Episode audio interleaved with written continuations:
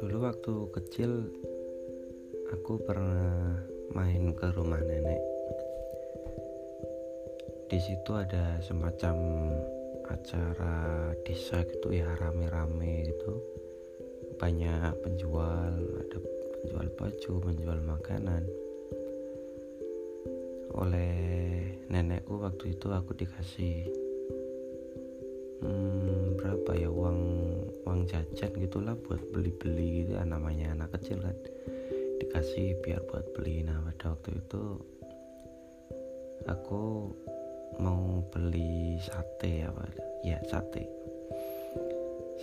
Aku nyari penjual, akhirnya nemu yang deket rumah. Pada waktu itu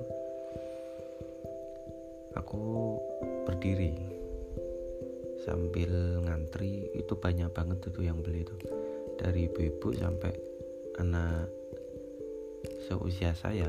Waktu itu usia berapa aku ya, masih usia SD gitu kayaknya, udah agak lupa juga sih, pokoknya kecil. Aku berdiri terus, kan biasanya kan penjual kan tanya gitu kan, mau beli berapa kan begitu kan. Nah di situ aku berdiri lama banget. Yang baru datang itu ibu-ibu langsung diladenin, dikasih, bayar dan seterusnya. Aku lama di sana sendirian, nggak ada yang aku kenal, dan juga mungkin penjualnya nggak lihat saya atau cuek aja atau gimana ya, mungkin ya nggak tahu lah, pokoknya aku dicuekin gitu aja. Lama berdiri itu benar-benar lama, aku nggak tahu tepatnya apakah sampai beberapa jam atau cuma beberapa puluh menit, aku nggak tahu. Yang jelas aku jengkel, aku balik. Intinya ya itu marah banget, aku marah banget. Sampai balik-balik itu ya kayak ibuku, tanteku itu tanya, lu katanya mau beli makanan gitu, kok mana nggak ada gitu. Ya aku bilang yang kejadian itu tadi, yang intinya aku gak digubris sama penjual itu sampai mau nangis gitu kayaknya. Sebel lah, intinya sebel, marah banget tuh, kecewa banget. Nah ketika itu ada kakekku datang. Kakekku tuh udah tua banget ya, tapi masih sehat gitu, masih segar bugar gitu, tinggi. Dan waktu itu dia bilang sebuah perkataan yang aku ingat sampai sekarang.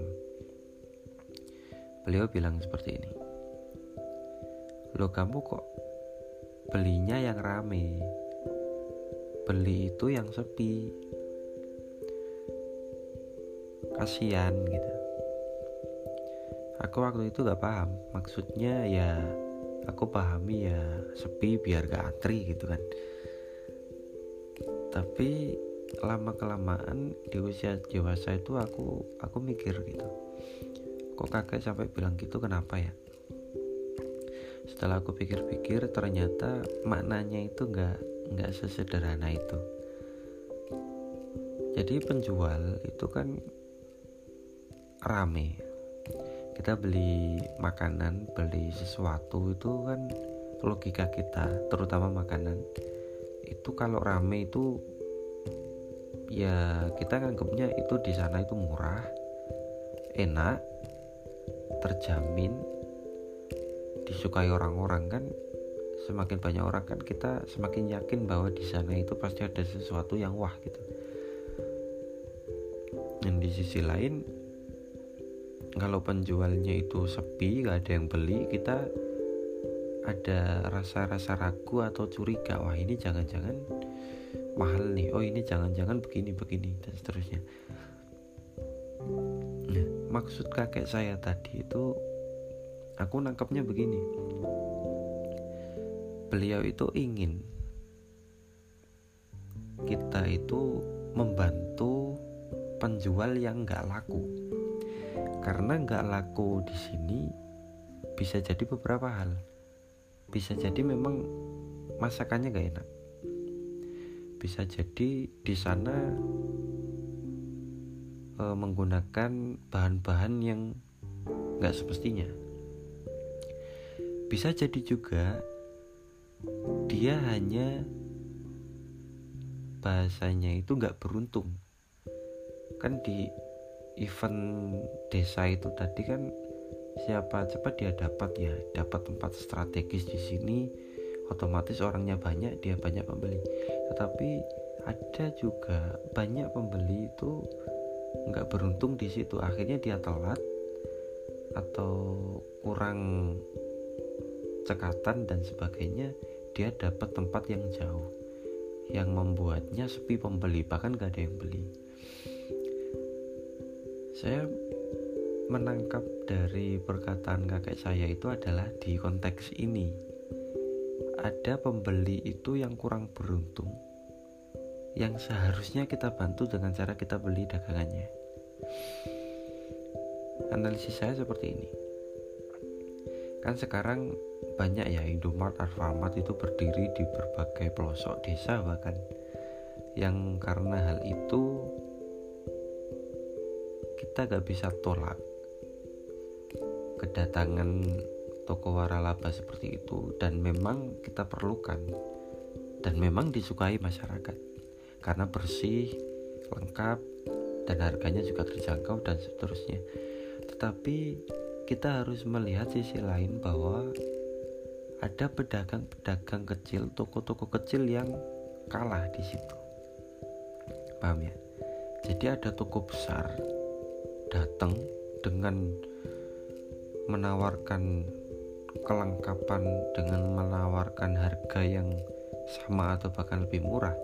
Itu mematikan pedagang-pedagang kecil yang bisa sangat mungkin keluarga itu hanya memiliki usaha dari situ, yang keluarga itu hanya mencari nafkah dari penghasilan toko itu. Kalau semua orang di lingkungan itu membeli barang yang ada di toko besar, akhirnya toko kecil ini kehilangan pembeli. Akhirnya ya ekonomi keluarga itu terancam dong, akhirnya dia bangkrut dong, gitu kan. Saya mikirnya ke sana pada akhirnya. Saya berpikir pedagang ini memang untung-untungan kan, kalau memang waktunya rame ya untungnya banyak, tapi kalau waktunya sepi ya nggak dapat banyak atau bahkan bangkrut. Apalagi pedagang makanan yang bisa mengakibatkan dagangannya nggak laku ini kan basi, akhirnya terbuang dan seterusnya. Nah, kakek saya itu menutup kalimatnya dengan satu kata yang sederhana tapi mendalam, kasihan. Beliau bilang seperti itu. Pedagang-pedagang kecil itu bisa jadi ada keluarga di rumah yang menunggu nafkah dari hasil penjualan itu. Kalau kita hanya fokus kepada penjual-penjual yang ramai dan melupakan penjual-penjual kecil yang gak beruntung tadi, yang sepi pembeli tadi, ya gimana kita sebagai manusia, sebagai yang punya nurani gitu kan. Saya ingin mengatakan seperti ini. Oke lah, kita itu beli makan di McD, di KFC dan seterusnya. Oke, sekali-kali gak apa-apa. Tetapi juga jangan kita melupakan pedagang-pedagang kecil. Terutama saya sering ya lewat di jalanan Surabaya itu pedagang nasi bungkus hanya 6.000. Tapi yang jual ini yang aku ya gimana ya, ya iba dan sorry, yang jual ini orang-orang tua gitu. Ada di sebuah jalan itu orang tua. Saya pernah merhatikan cukup lama. Itu orang tua sepasang suami istri kakek nenek. itu jual nasi 6.000-an. Untuk kelas Surabaya ini sangat murah, tetapi saya lihat sangat sedikit dagangan itu laku, sangat dikit yang beli. Saya berpikirnya ini kasihan juga ini kakek nenek ini kok, wah gimana ya, aku juga bingung gitu loh. Aku mau beli juga posisi udah makan, tapi kok nggak beli, kok gimana gitu kan. Kalau kita itu mikirnya harus begini, misal saya beli nasi bungkus 6.000 tadi, itu kan otomatis kita melakukan dagangan ke mereka berdua. Artinya kita membantu gitu kan. Kita membantu menghabiskan, kita bantu untuk tidak bikin makanan itu basi atau terbuang percuma, karena mereka mencari nafkah dari itu. Tetapi pasar dari KFC misalnya, pasarnya mereka ini tetap, kamu gak beli di sana sebulan pun mereka tidak akan kehilangan pelanggan. Tetapi kalau kamu beli 6.000 tadi, itu benar-benar membantu kakek nenek itu tadi. Paham ya? Jadi maksud kakek saya bilang itu seperti itu, karena ini bukan masalah suka atau enggak, ini bukan masalah enak atau enggak enak, ini masalah membantu atau tidak. Jadi aku mohon untuk pendengar saya, kalau kamu itu perokok ya, kalau kamu perokok, belilah rokok di toko kecil, jangan di Indomaret. Kalau kamu itu orang yang lagi haus di pinggir jalan, cobalah kamu beli di kios-kios kecil untuk sekedar minum, beli aqua mineral, jangan mulu di Alfamart. Untuk kamu yang mencari kebutuhan-kebutuhan kecil, ya cabai, bawang, brambang dan seterusnya, cobalah kita itu beli di pedagang-pedagang di pinggir jalan. Ya kita tahulah kualitas dari apa yang ada di toko beda dengan yang di pinggir jalan, tapi kan kita juga bisa memilih kan, mana bahan yang bagus, mana yang bersih dan seterusnya. Cobalah kita beli di sana gitu. Kalau kamu itu pengen beli sesuatu yang hanya ada di Indomaret, nggak apa-apa, ayo kita beli ke sana. Tetapi kalau ada barang di kios kecil ada, di Indomaret ada, saya berpikir lebih bijak kita beli di toko kecil itu tadi, di kios itu tadi. Karena itu tadi kita membantu perekonomian rakyat bawah, rakyat kecil. Kamu gak beli setahun pun di Alfamart, di KFC, di mall, itu mereka gak akan bangkrut. Mereka punya pasarnya sendiri dan mereka gak bakal kekurangan pelanggan hanya kamu tidak beli di sana. Tetapi sebaliknya, kalau kamu beli di toko-toko kecil, meskipun hanya beli korek, meskipun hanya beli sandal, meskipun hanya beli lem, hanya beli makanan-makanan ringan, beli minuman dan seterusnya, itu sangat membantu. Kita jangan mulu gengsi, kita jangan mulu meminta pengakuan strata sosial dengan melulu menampilkan postingan-postingan kita minum di kafe-kafe mahal, kita makan di makanan-makanan toko-toko yang mahal dan seterusnya.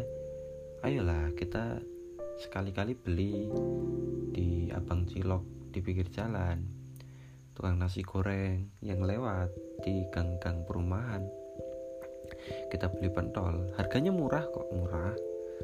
Dan higienis atau tidak itu tergantung di bagaimana kita melihatnya. Kalau aku sih pasti bungkus ya, karena ya kita tahu kalau cara mereka mencuci itu ya seperti itu. Makanya kita bungkus, kita punya cara untuk menghindari penyalahgunaan atau kurang higienisnya, kalau kita mau ngomong-ngomong higienis nih. Tetapi saya di sini ingin menyampaikan bahwa cara kita membantu perekonomian rakyat kecil itu adalah dengan kita membeli ke mereka. Oke lah, kita sekali-kali beli minuman-minuman yang enak, yang mahal, gak apa-apa. Tapi kita jangan juga melupakan pedagang-pedagang kecil. Cerita saya yang saya ingat dari apa yang disampaikan oleh kakek saya itu membuat saya sadar bahwa cara kita membantu rakyat ekonomi bawah itu adalah dengan membeli produk-produk mereka. Mungkin saya berpikir mungkin perkataan kakek saya itu adalah sesuatu yang sebenarnya harus kita pahami secara mendalam, bahwa kakekku itu ingin saya paham realitas di masyarakat ekonominya seperti apa. Kita sebagai masyarakat, kita harus tahu, kita harus paham bagaimana cara menolong orang. Kalau orang ngemis ya kita nolongnya dengan ngasih duit recehan. Kalau kita bantu pedagang-pedagang kecil ya bukan kok kita beri uang, itu justru penghinaan bagi mereka. Tapi kita bantu mereka adalah dengan membeli produk mereka, membeli dagangan mereka. Itu adalah sedikit cerita dari pengalaman saya di masa kecil yang membuat saya sampai sekarang itu tidak melupakan pedagang-pedagang. Saya sebisa mungkin membeli dagangan-dagangan mereka. Kalau ada uang, kalau belum makan, kalau haus, itu saya prioritaskan untuk beli di dagangan-dagangan mereka, karena saya pikir itu membantu gitu. Mungkin seperti itu dulu cerita dari segmen kali ini, segmen cerita dari pengalaman saya, dan juga nanti akan aku ceritakan pengalaman cerita-cerita dari teman-teman saya juga. Terima kasih.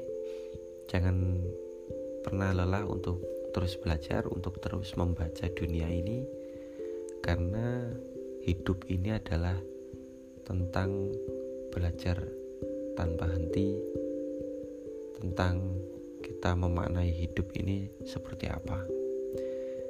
Jangan pernah melupakan impianmu demi dirimu sendiri dan juga demi orang-orang yang kita sayangi. Terima kasih dan sampai jumpa di episode selanjutnya.